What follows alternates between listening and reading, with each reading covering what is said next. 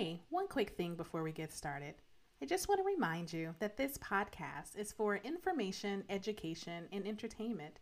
It is not a substitute for therapy or therapeutic interventions. If you find yourself in crisis, please visit your local emergency room or contact a crisis hotline.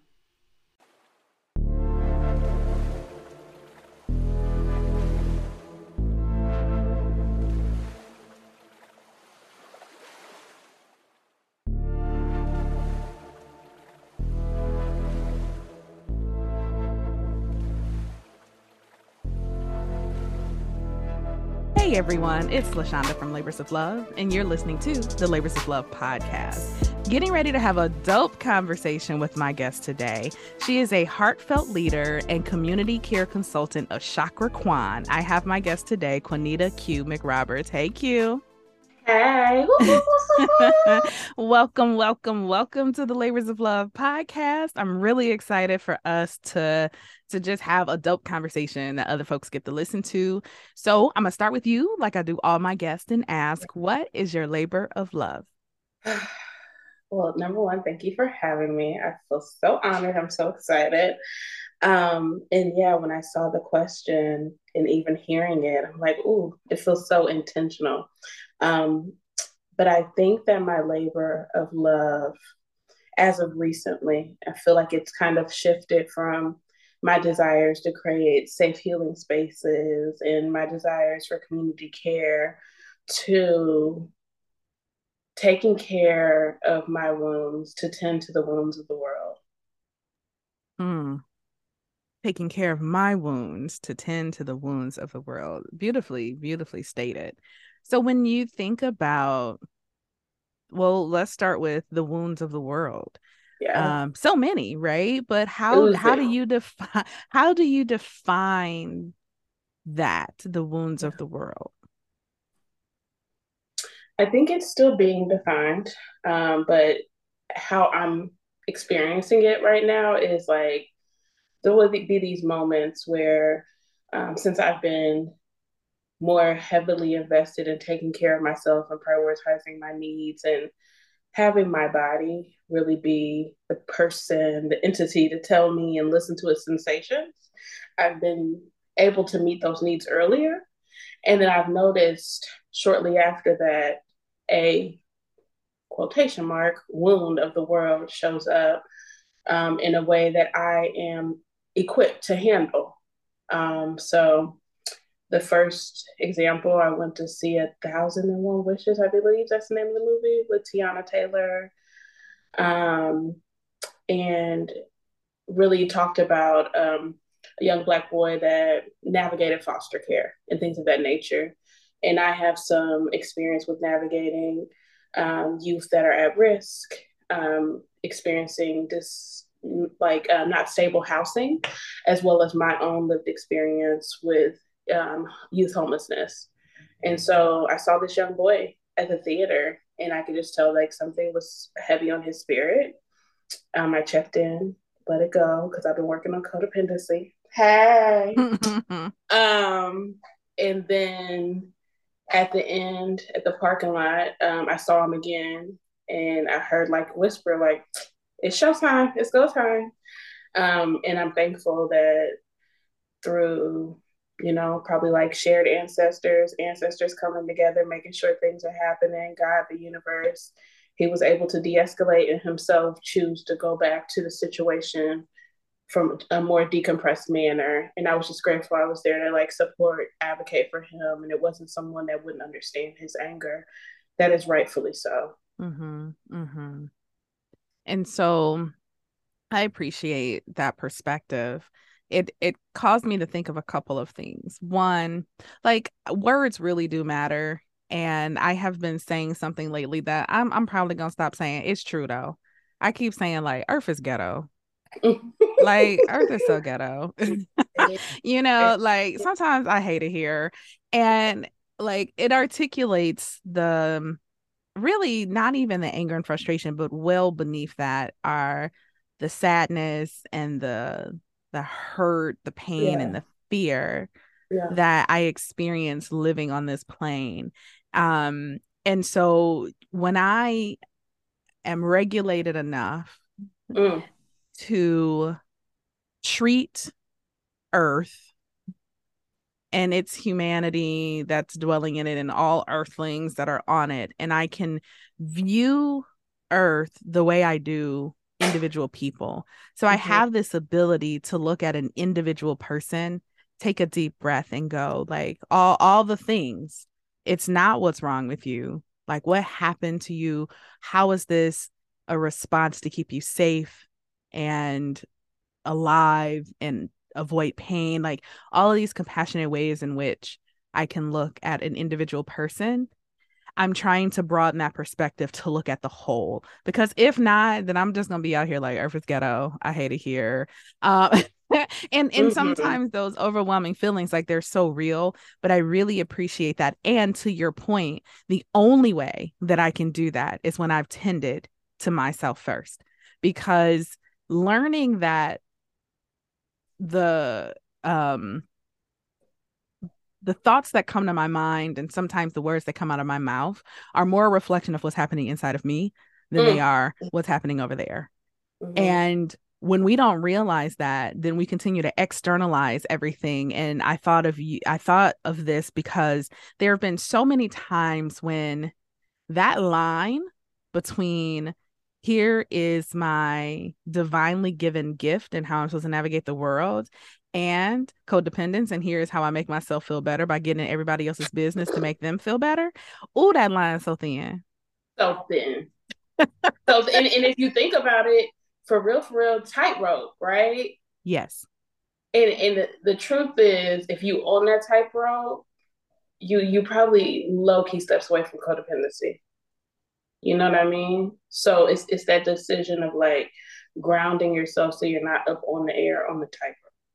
Absolutely. And because I'm you can probably relate to this, right? But I have this very elaborate um internal ecosystem and um like counsel people inside of me.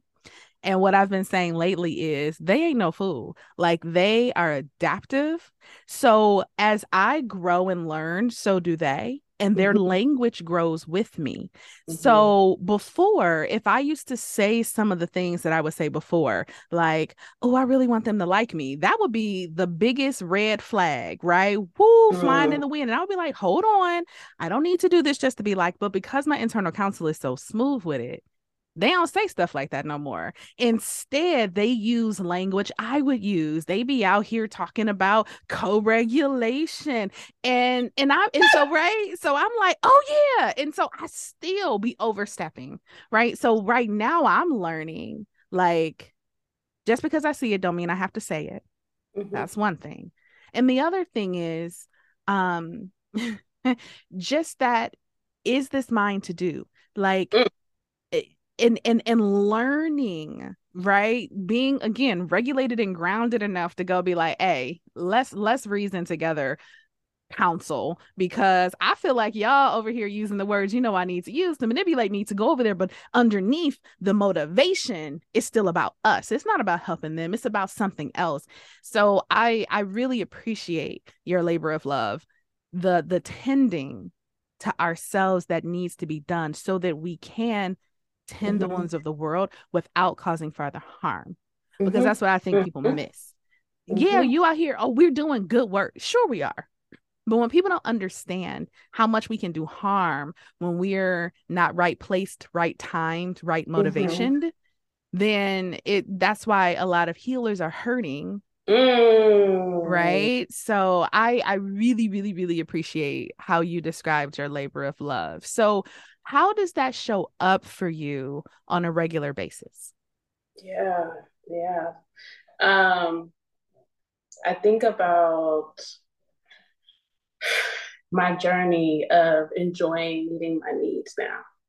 Like before, that journey of meeting my needs was like, yo, this is lame. You know, excuse me. This is this is this is trash, right? Um, in the sense of like, yeah, it definitely hits different when someone else meets your needs, but guess what? You meeting yourself where you need to be with your needs on a more consistent basis deepens your intimacy with yourself. And then you just start doing it. And then you think less from place of lack because you know that you got you. My cat has found a toy. So I apologize about That's that. okay. Your cat is trying to meet its needs. okay. and you know what? Is unapologetic about it. So when things like this happen, Oh, I always be like, can we learn from from those who have not been socialized, like animals and small Oh, yeah. children? You Yeah. know, oftentimes um folks with developmental disabilities Yeah. I often talk about the liberty that they walk in Yeah. because when they have a need, they go to meet that Yeah. need. And your social constructs don't mean anything to them when they need to get their No. needs met. And how can we learn from that freedom? So, what up, Kitty? Okay. She's like her. Um, but yeah, no, and I think that's another great point, like a good segue. Um, I feel like like a lot of black folks, I am on this scale of like undiagnosed neurodivergence, which, you know, I won't go too far in my theories of things, but I think if you have a certain level of trauma and you have PTSD diagnosis, CPTSD, neurodivergence may be some of the ways that you navigate and cope. And so I'll say that from my lived experience feels very true. And I'm exploring that with my therapist. So, one of the things I do, and I didn't realize how much liberty was in it until someone told me, but I'll do one, two, three when I need to reset, get a moment to gather my thoughts out loud. And someone was like, Oh my God, Quanita, I love that you take that moment to gather yourself publicly and it kind of like helps reset the space and that was something that i didn't even realize i was doing in the sense like i was just showing up for me um, and it allowed other people to realize like they can show up for themselves unapologetically without being judged um, so little things like that that you do for you it's a great way to just say i love you throughout the day and pretty much, you know, it also helps kind of soothe your nervous system. So, to your earlier point about our, our inner counsel growing in our intelligence, the thing that remains the same is our sensations and our nervous system and our body. Mhm. And I can have all this elevated thinking, all of these words, but my body will definitely let me know if I am reaching into the danger zone territory. And I have to trust them sensations that I have been taught to dismiss. Whew. Okay, so much there. I had to start taking notes so I didn't forget the things I wanted to say. um, yes, yes, and yes, right? You said something so profound that was like, ooh. Um, so I want to go back to when you talked Mhm. about meeting your own needs as a mechanism of deepening intimacy with self. Um, so true. Like so true. And what it got me thinking about is um those of us who would use any of the the word these words to describe ourselves or recognize we hold the traits whether it's codependence um whether it's people pleasing uh things of that nature so many people who find themselves in the helping professions and would use those words to describe themselves are seeking intimacy Yes. through helping Yes. and when a person does not grow up building a foundational understanding that their worth and value is not directly connected to their ability to help other people, um, when when someone doesn't know that like I am worthy simply because I am, then we figure out, well, how do I become worthy? And so Mhm. we learn the thing within our social structures that equate to worth. Maybe that's intelligence, maybe that's athleticism, maybe that's creativity. For a lot of people, it's helping. And so that uh, that help, right? That is an attempt for intimacy. And I've been thinking lately, I will see this and it it it, it does make me cringe a little bit Mhm. and I'm gonna put it, it happens all over the place, but I'm gonna put it in the very specific context in which it makes me cringe. Okay. It is the older black woman who has been churched who dies. And as an honor to her legacy, people say things like she was the most selfless person that I ever knew, always put everyone's need Mm-hmm. before her own. Da da da. And I'm like, that's not a flex, y'all. Come on. It's not a flex, right? Because that woman that you admire so much did so much for so many other people, sure. But from what well? Probably an empty one. And how many times did her efforts to help and support and put herself last, how many times was that actually a bid towards intimacy, connection, and saying, I'm treating you the way I want to be treated? But instead, we take it as, oh, that's she just, she loves to do that. Oh, she loves to do. So we just take and take and take. Because for many people, we think we're teaching people how to treat us by how we treat them. When in actuality, I believe we teach others how to treat us by how we treat ourselves. Booyah. And so I thought of that like this, this, this. So then when we are so busy externalizing the help, externalizing the support, externalizing all those things, our bid for intimacy for others may be returned. It may not. We find ourselves rejected and frustrated and annoyed because we don't get it. All the while, we're not giving any of it to ourselves right? So it is that that that meeting our needs is saying i want to be intimate with myself. I want to know that my needs matter. So i thought of that. Did you want to say anything about that? Before i just keep before i just keep going on because i know i'll be like okay so next on the list but i'm like pause. I loved it. I love because I can relate because I'll be like, and another thing, and another thing. Um, no, I'm right there with you. I, I told my friends recently, I was like, one thing I don't want to be said at my funeral is I was a good worker. look For Listen. who? I tell people all the time hard work is not a value of mine. Hard work is what capitalistic systems tell poor people to do so that they can continue to feed the capitalistic system, Yeah. right? And I want to work with integrity. But Come this on. I but this The work- idea of hard work, I'm cool, not a value of Yeah. mine. Mhm.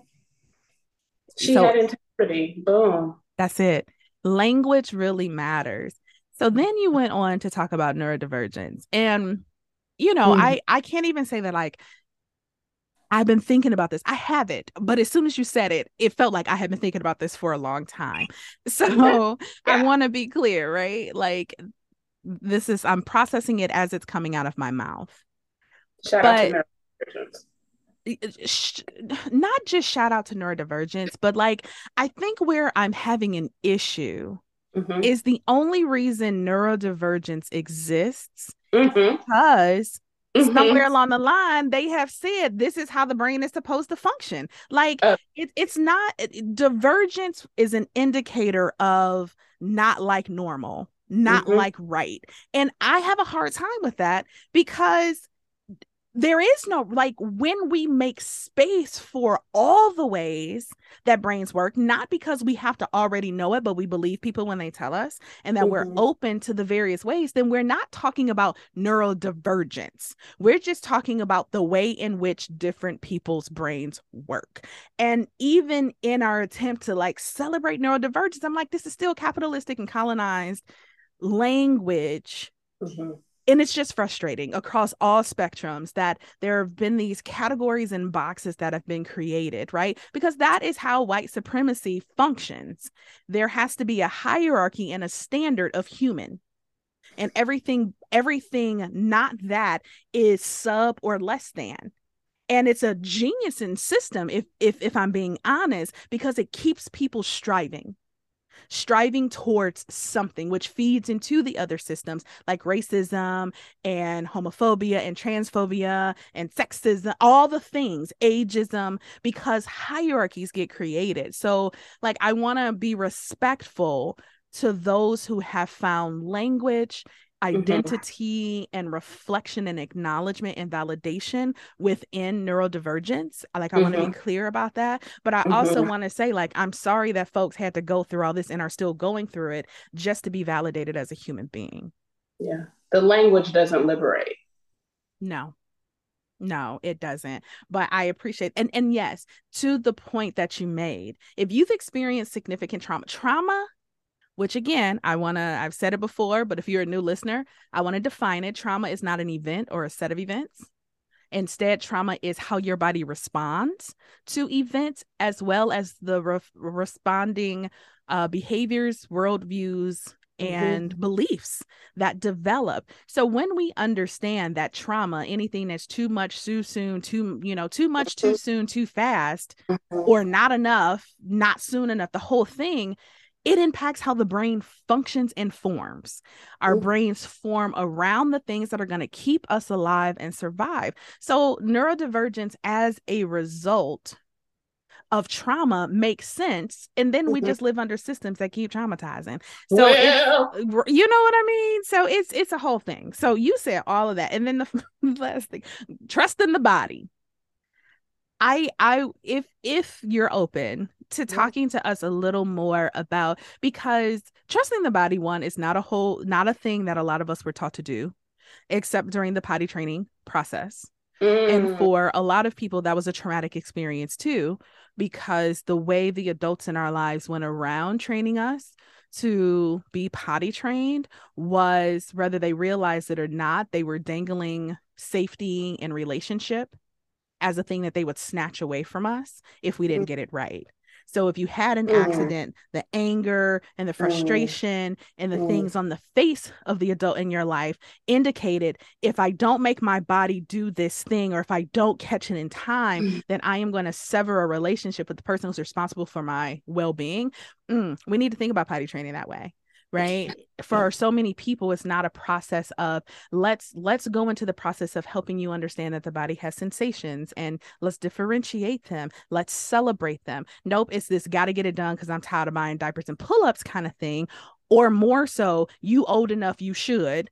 I don't want to have to go out here and tell people you're four and five years old, the whole thing, right? So it's a traumatizing, it has the potential to be a traumatizing experience within itself. But after potty training, when are we encouraging people to be connected to our bodies? So, what happens for a lot of us is we have to have some big event happen to our bodies Ooh. in order for us to come into relationship with our bodies in a different way. And so what what has your experience been now that you're learning to trust those sensations as your body's communication? How did you get to this point? Well, number one, I just want to say the whole potty con- potty conversation, potty training conversation tidbit, that just grounded me in a whole other way. Like going back to your point about like colonialism and capitalism, the one sensation we're telling people to trust is the sensation that you would be publicly ridiculed for if you didn't listen to it or if your body does not have the sensors to communicate um, and, and how we treat folks that cannot go to use a restroom in, in their own um, capacity. Mm-hmm. Um, so yeah, so that's just like, whew, I've had to sit with that. My journey with that has been one that was a whisper a command, a yell. The whisper was about me getting more rest. And I leaned into that. Um, I've always been somebody when I'm ready to go to bed, I'm ready to go to bed, you know. But I feel like my sleep patterns were kind of all over the place. Um, but I feel like I've been able to adapt a sleep schedule that feels good and for me and my body in a level of consistency which I also think creates some really good sensations for your nervous system. Um, without going too far, sleep that is consistent is also really good for cortisol cortisol levels. And if you are somebody that has, you know, endured a lot of trauma, cortisol is probably something that you're going to have to intimately get to understanding how to regulate yourself. Mm-hmm. Okay, coming back. the loud part was the moment I realized you didn't have to be hungry to eat. Mm. Mm-hmm. So that's layered. That's layered in the sense of, I think, fat phobia, number mm-hmm. one, being a fat black woman, fat black child, black fat black baby. Like that's all I know, right? But I've always um, have been very told how I need to eat, right? Um, and when that didn't create certain outcomes that people wanted, because I now know that a lot of the fat stored on my body is cortisol and protection. Um, mm-hmm. Yeah, so that that that impacted the way that I relate with food, um, as far as myself and consumption of it, not like cooking and things like that. But I would think I would have to be starving to eat. Oh, I'm not hungry yet. I don't need to eat lunch yet. Oh, I'm not hungry yet. I don't need to eat dinner yet. But then I tried it one time. It, I will never forget. It was Father's Day, and my dad had to go to work early, and I was like, I don't know. I don't usually eat breakfast that early, but we can we can do it. We could try. Would you believe I could eat? And then I had fuel. And then I realized eating is not something you do to replenish yourself, but to keep yourself in sustenance, right? And like mm-hmm. keep going and to have fuel, not something you do at E. And so, um, yeah, that was the loud part. And the yell was when I had to navigate my spine pain. Um, so I've had spinal surgery twice in the past two, 10 months now. Um, but before that, I was having a lot of pain, a lot of difficulty. And then I was told that surgery would probably be the best route. I wanted to do physical therapy at first because I was really concerned about it. And it wasn't until after a week of being on my floor that I literally like cried out and prayed and said, I don't want to know pain intimately anymore. Mm. So that was the last sensation that I knew no longer served me in that capacity, like to ignore it. Um, it brought me healing, so I'm thankful. But to like have it in my top five, uh uh-uh, uh you got to go. We're gonna save you for when I stub my toe. Like I, I'm not I'm not doing this anymore.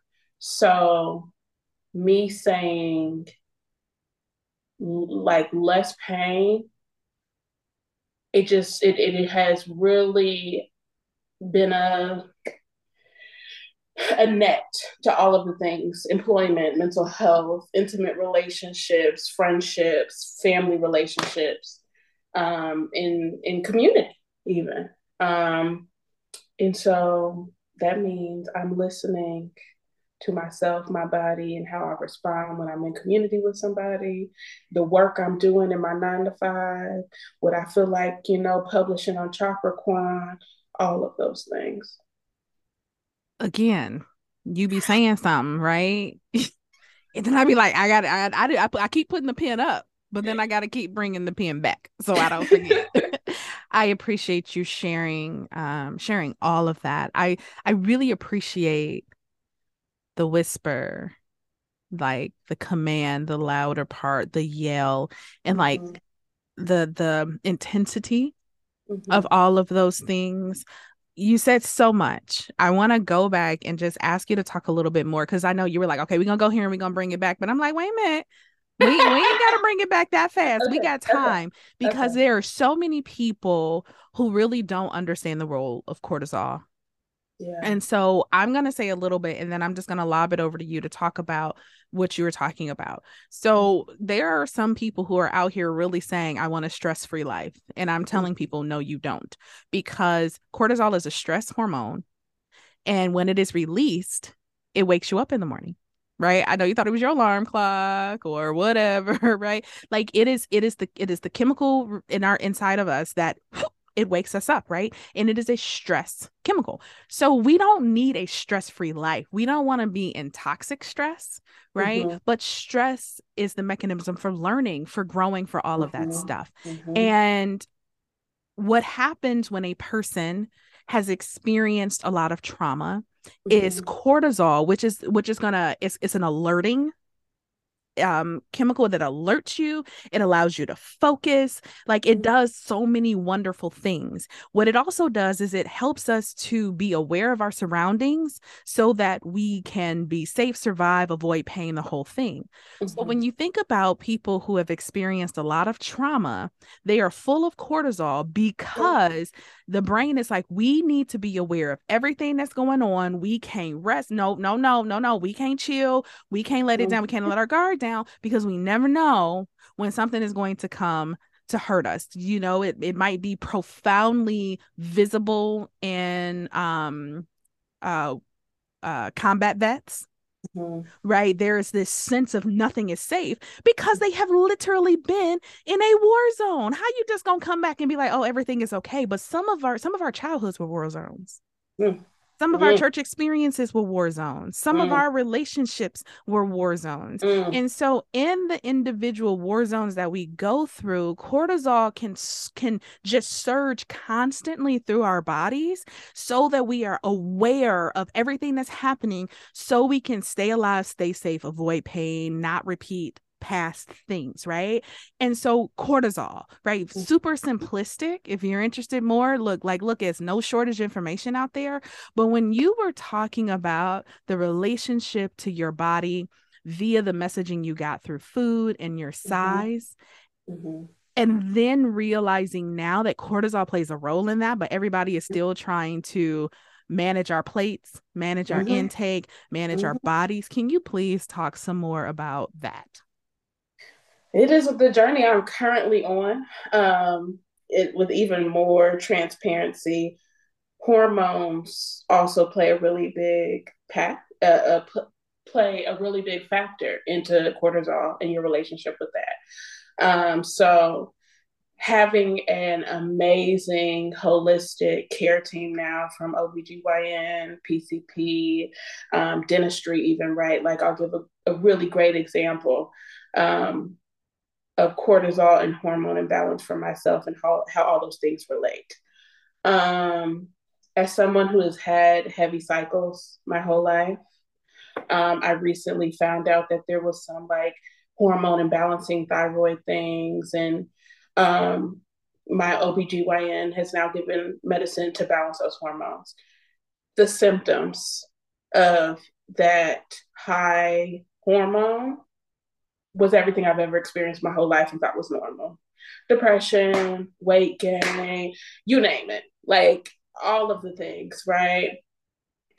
And so since I've been experiencing, you know, the proper health with that since then, I've noticed how my life in my physical body as well as my mental health has really started to change. Like I have had moments where I'm like, is this what it feels like not to be depressed for a day or anxious? Like this? Mm-hmm. Um, and the fact of the matter, like heavy cycles and being anemic, having low iron, how that relates with those things. So then I'm also tired from that. And you're not gonna believe it. My dentist, right, was like, well, you know, you seem to floss, you do this and that. And so I'm, I'm not sure why there's this brittling and like, you know, like dental health, having low iron affects literally your teeth. So if that never got discovered, I would have issues in all three of those aspects. And then all of those aspects would be causing me stress, putting out even more cortisol.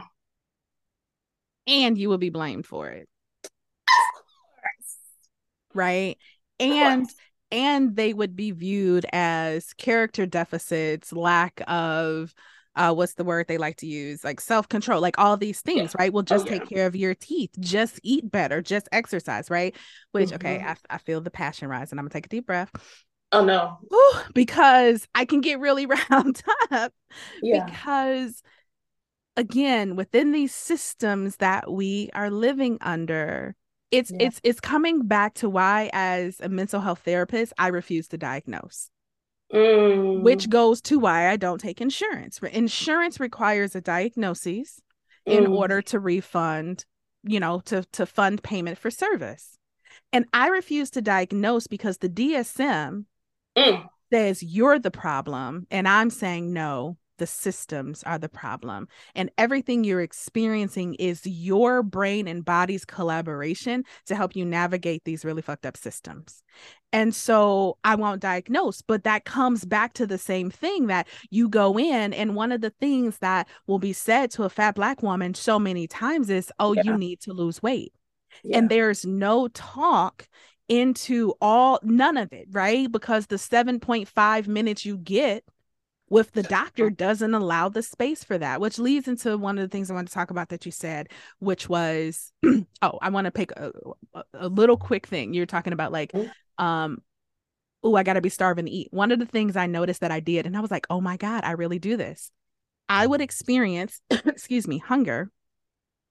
And then the first thing I do is go, well, when was the last time I ate? And then I'm calculating the time well that was just this time. So i i it it's you know or if i experience fatigue and tired and it's like you know and it's like well you woke up at the like it was always trying to quantify mm-hmm. within the systems i've been taught. And i mm-hmm. i wish i could find this tiktok video. I'm not even on there hardly ever but this one came up and i was like ooh. And it talked about this idea of three meals a day coming with colonization yeah. right? Coming over and then fitting in. And it just it made me so mad. because I'm like, everything comes back to it. But this yeah. idea that now even our doctors and medical professionals are saying, right, three meals a day and this, this, this. So we are just not taught Mm-hmm. that our bodies are actually resourced enough. Babies get it. Go ahead and tell that newborn they need to eat three times a day. I dare you. Go ahead. Go ahead and tell that newborn it ain't lunchtime. Go ahead and tell your cat that it ain't breakfast time. Go ahead because that that that newborn comes out and it's like I'm hungry when I'm hungry right I, I i need food when i need mm-hmm. food and then we get socialized and deconditioned out of trusting our bodies when an infant has no choice but to trust their body and hope that there are adults around that will meet the need right mm. And so, yeah, so I just wanted to make a pit stop there that I had to be like, girl, I don't care if you ate 10 minutes ago or if it was five. Like, can I learn to take the shackles off of my body that have been put there and just trust that it knows how to keep itself alive? It mm-hmm. knows mm-hmm. what it needs. And okay, so, okay, so so many you're gonna have to come back because we i'm just saying already it's just but can we talk about pain pain when you so okay I, I usually like to tell folks how i know the guest right? And q and i um i feel like it sound like we've been kicking it for a really long time right? Vibing. Yeah q and i met once. Um but it was like that instant knowing like yeah mm-hmm. yeah we need to be connected in a different way. And so again previous guest sarah buffy she's a great connector Mm-hmm. This connects folks. And, you know, the wonderful work she does through Soulbird, she had a gathering, right? Of just like Soulbird affiliated folk. like mm-hmm. if you if you do work with the like let's come, let's have this gathering, this cookout, let's just kick it. And we did. And that's where I met Quanita. And mm-hmm. like instantly was like, ah, sis is dope, right? And if I'm not mistaken, this was either directly before or after one this was right before right? the second surgery. So I was healing from the first one.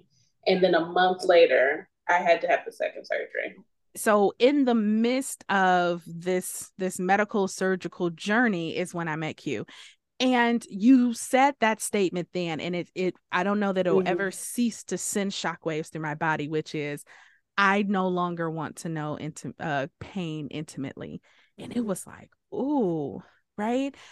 And then I've been thinking, since you said it again this time, about how counterintuitive that is mm-hmm. for so many people, mm-hmm. particularly mm-hmm. Black femme presenting folk, mm-hmm. because it, it's almost like from from from birth, probably mm-hmm. conception, we are taught that pain is part of the journey.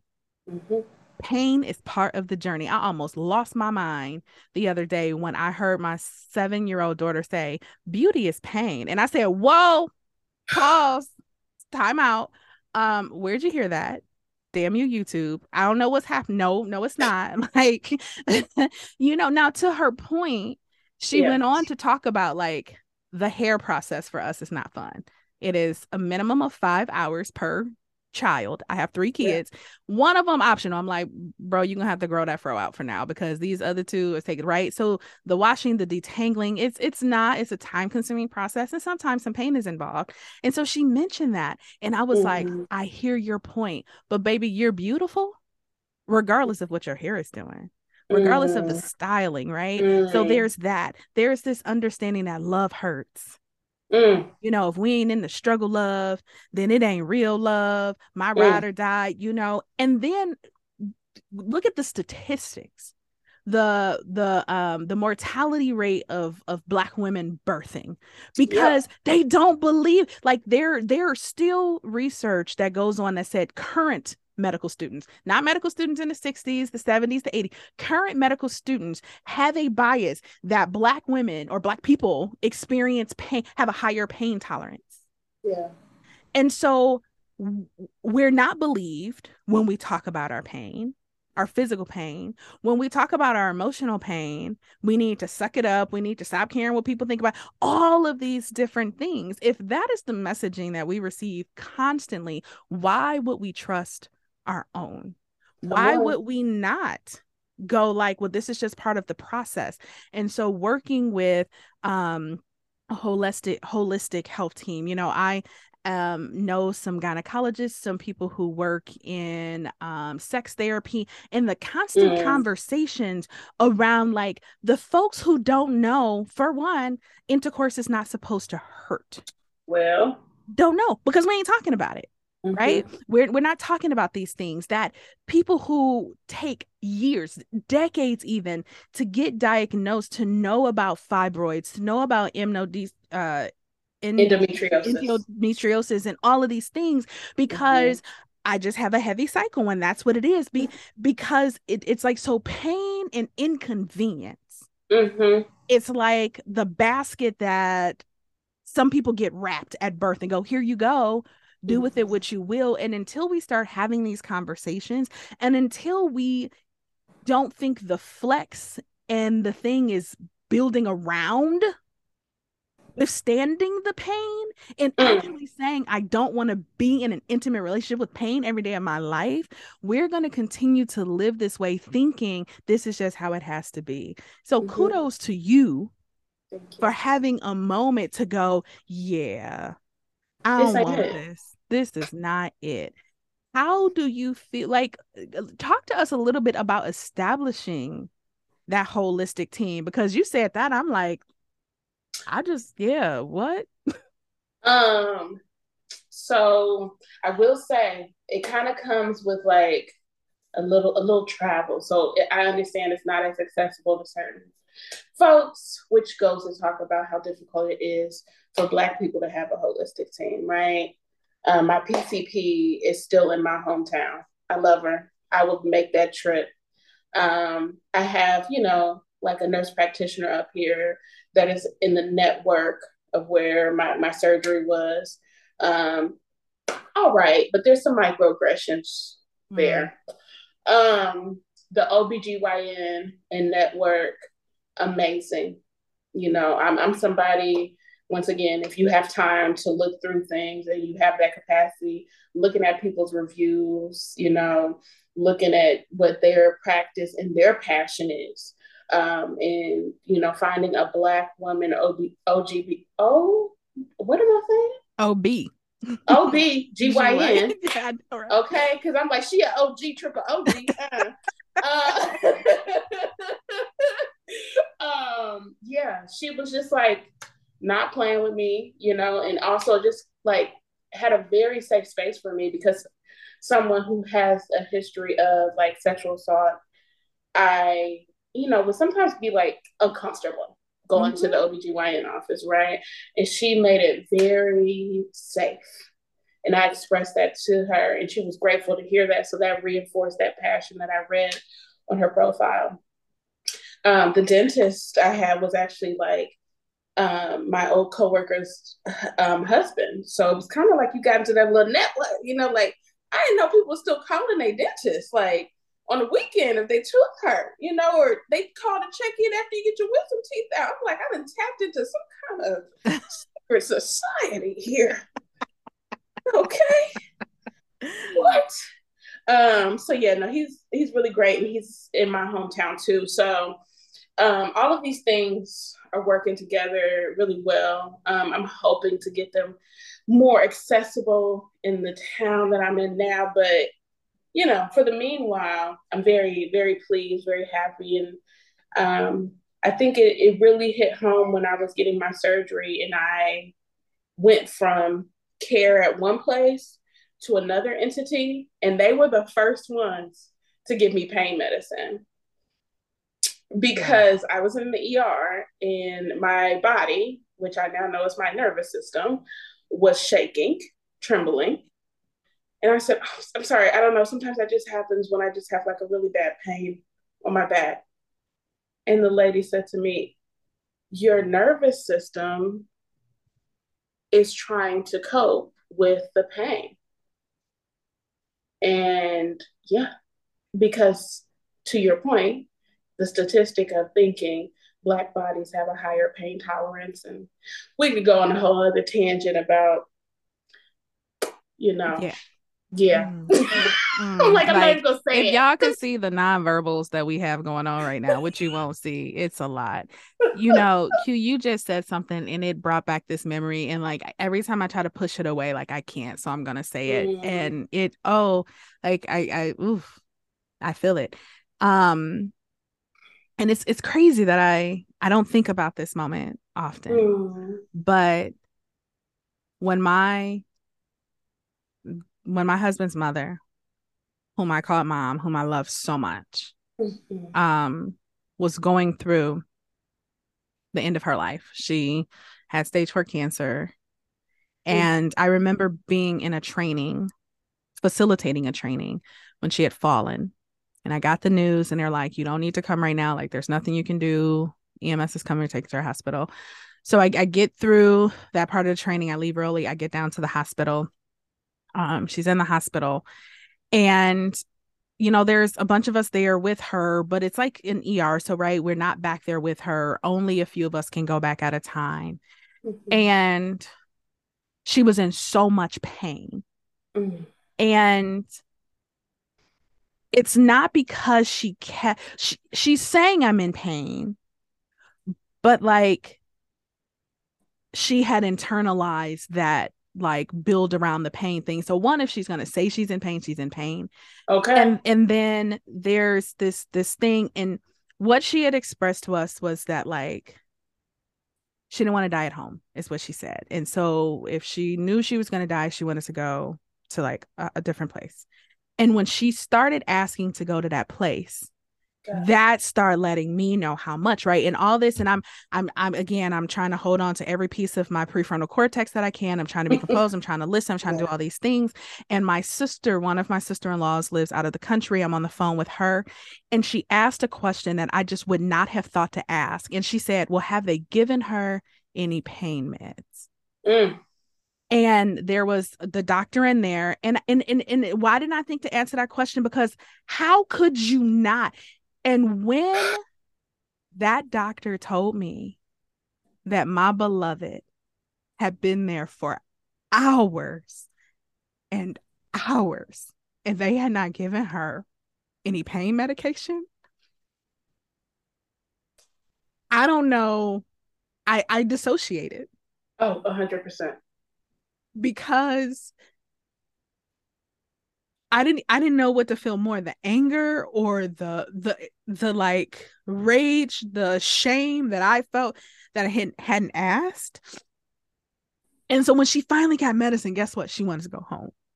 Mm. but it's like that just came back to me as you were talking right? That this this notion that I don't know that that just oh just deep breaths, breath. deep breaths, deep breaths, deep breaths. So this idea, this older black woman who is in excruciating in excruciating pain. Yeah. did not receive adequate care. Right. Right? Is an everyday reality for so many people. Yeah. And this idea that there are places where people will prioritize helping us understand our bodies. It is a real thing. The challenge is when they are 45 minutes away, it builds in do you have the privilege of transportation? Do you have the privilege of certain kinds of insurances? Do you have the privilege of time to do the research? And and so many of us don't. I do want to encourage to say like there are folks out there mm-hmm. right? Like, and that's why the word of mouth. I love being a part of certain groups right? Sense of Fatty is a group that I'm part of. And like people will drop in there like, hey, you know, OBGYN recommendations, waxer recommendation. But see, the thing is, if you don't experience the stigma and the trauma of fat phobia on a regular basis, you just think you can just go anywhere and buy anything. If right. you're traveling and they lose your luggage, well, you just go to wherever and buy. Everyone doesn't have that privilege. So there are groups where you can ask these questions where people have vetted, people have experienced, and we share that information. So if any part of this is coming up, you like, I need to find community. Yeah. Find community to say, here's the thing, where can I go see a hairstylist who who has a chair that I will fit comfortably in mm. and is is is not going to be stigmatized right all of these things mm-hmm. don't take for granted all the things that you encounter on a regular basis that just come with ease that everyone is experiencing that mm-hmm. across the board but this idea of pain mm-hmm. that so many of us are taught and and when i say taught sometimes it's explicit but a lot of times we just absorb mm-hmm. this understanding that life is going to hurt Mm-hmm. And so I don't talk about it. I don't ask questions about it. I don't ask for relief because I either don't know that it exists or I don't think I deserve it. And mm-hmm. I just, I'm so grateful that you're an example of someone who at some point said, This ain't it. Yeah. Thank you. And while you were talking, something came really clear. And I wanted to say this kind of as like the parting words sometimes that community, that pain free community, starts with someone who can facilitate a safe space for me, myself, and I. Mm-hmm. I wouldn't have been able to explore any of these things if I didn't have the safe rebuilding space of trust with myself. Um, amazing therapist. She did telehealth with me before COVID, during COVID, still now. Um, and that helped me build a lot of my trust with myself. And that even, I'm going to say this, repaired my trust with my inner child with myself. Mm. Yes. Because I had a therapy session where I was like, I'm, I'm having a block right now. And when I went inside, my inner child was like, I don't trust you. Girl. That's so real. Like, when I am talking to folks holding space, whether it's individual or collective, and I talk about our inner child work, it is a relationship just like every other relationship. Mm-hmm. And trust has to be established. Mm-hmm. And so when I talk about conscious relationship agreements, mm-hmm. I define that as everyone being able to show up as their authentic self and what are the conditions needed to do so and and having these discussions in every relationship that we have that includes our relationship with ourselves, with our littles, with our parts. And as mm-hmm. I am saying to my parts, hey, when I'm in the middle of a session or I'm holding space, please don't arrest my breath. Please don't stop me from breathing. Please mm-hmm. don't send intrusive thoughts while mm-hmm. I'm holding space. I ask them to do that as their end of the bargain. But what what's my responsibility? I got to check in. So, what I do is I say, and if you can hold on to that until I'm not holding space for someone else, what I'm promising you is that I'm going to take that time after these sessions or speeches, whatever I'm doing, and I'm mm-hmm. going to come and I'm going to say, How y'all doing? What do you need? Yeah. The only way that I can ask them to hold up their end of the bargain is if I hold up mine. And it was a trust exercise, it was a relationship that had to build. And that teenage part of mine, she is something else and she she you know she was what i thought was my adult self for a really long time Woo. Uh-huh. And so she was a Delta five. exactly. And she came like, I don't know where you come from, but I've been holding this down very well for a long time now. No, thank you. Don't need your help. And this is what, whether it's your child or my inner children, I don't argue with teenagers. I negotiate. Right? I don't argue with teenagers. I negotiate. Mm. And when I had to let her know I'm not putting you out of work, you just was doing a job that should have never been yours in the first mm. place. And I'm mm. sorry. And it was about a year mm. of constant work where one day something came up and one of my younger littles was gonna, and she was like, Shanda got it. And it was like, oh, it was that final stamp of approval from the most resistant, and I understand her resistance part of me that wanted to hold control. And now she'd be like, that ain't my job. that sounds like some adult stuff over there. So I'm gonna let you go ahead for the most part. But you are so right. It is trust. Can we trust ourselves? Trust that and would say the body don't lie, but it's not always correct. Right. Mm-hmm. So then we gotta go, okay, I feel the sensation that sensation is connected to a historical experience, not right now, but I can't just ignore it. I got to mm-hmm. validate it. I got to sit with it. The relationship with self is one of the most fulfilling and necessary relationships that we can have. Yeah. And if you were like me and spent your whole life externalizing relationship, mm-hmm. it can be it can be a challenge mm-hmm. to turn that in, but it it's it's so worth it. So to your point, like the places and communities that can be the most beneficial for our health are the ones that create the space and nurture us being able to do that internal mm-hmm. work. Mm-hmm. So, like I said, we could talk. Like, I feel like I asked you to, girl. So, she'll be back, y'all. But for for this moment, is there anything we didn't touch on or talk about? Well, tell us about uh Chakra Quan. I definitely want you to tell us oh. about that and just any last words for folks as we start to wrap up. Um, okay, so Chakra Quan um, is my my space that I tap into when I feel like, you know, I want to facilitate a space for healing. I want to facilitate a space for community care.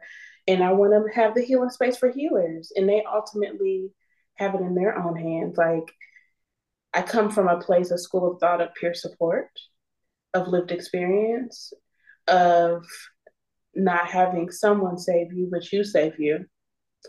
And so it's just kind of like me sharing wisdoms, words, and truth with others. So I have a website where I do offer one to one services. They can range from crystal card readings um, that will give you insights. For example, let's say we pull rose quartz, and so maybe that's a conversation about inner child. Come on, come on, someone. Okay. Um, and then we also have various things about like what does self-care look like for you not in the sense of it being your sole responsibility because community care right is what's going to get us through but how do we deepen that intimacy of self mm-hmm. on the wheel of things, you know, personal, professional, all of those things. Um, and so then on my Instagram are just like little tidbits of healing I've shared or a little laughter because that's a big part of my healing journey.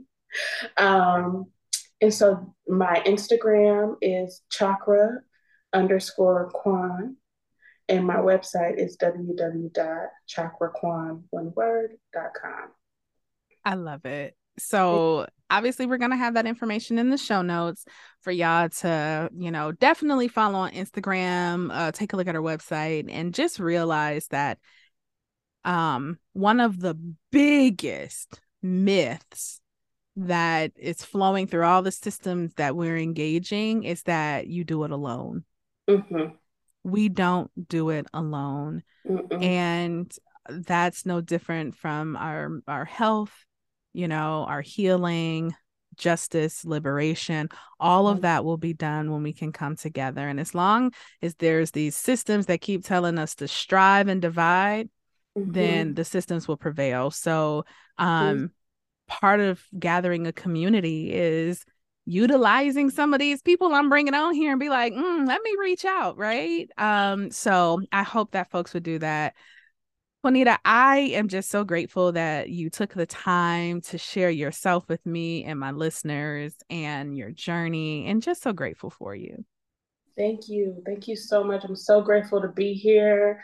Um, I just want to say to your last point like, healing doesn't happen in isolation either. So get that community, get that community.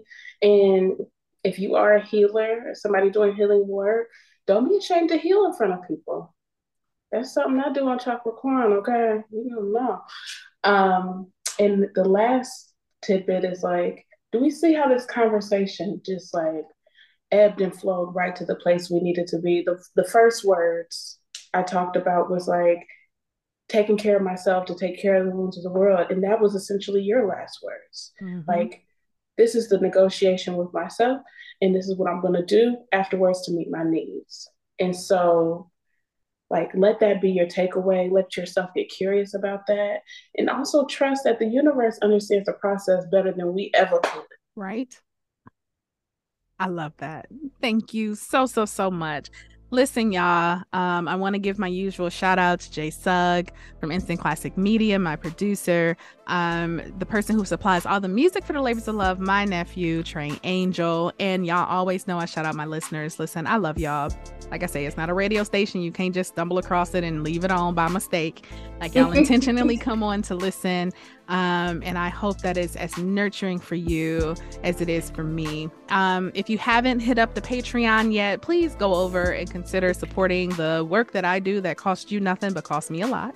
Um, not to mention that there is a lot of Patreon specific content that comes out, and it is too good for so few people to be engaged in it. Like it's some really good stuff over there. Um, I'm on all the all the major social media outlets. If you got uh, suggestions for content or guests, hit up um my website. If you go down on the welcome page there's a place for you to enter all that in. If you haven't given us that five star rating what are you waiting for? Can you go ahead and do that? Like right now. Go ahead and write a review share the podcast with your loved ones and your friends. Until we connect again you all be well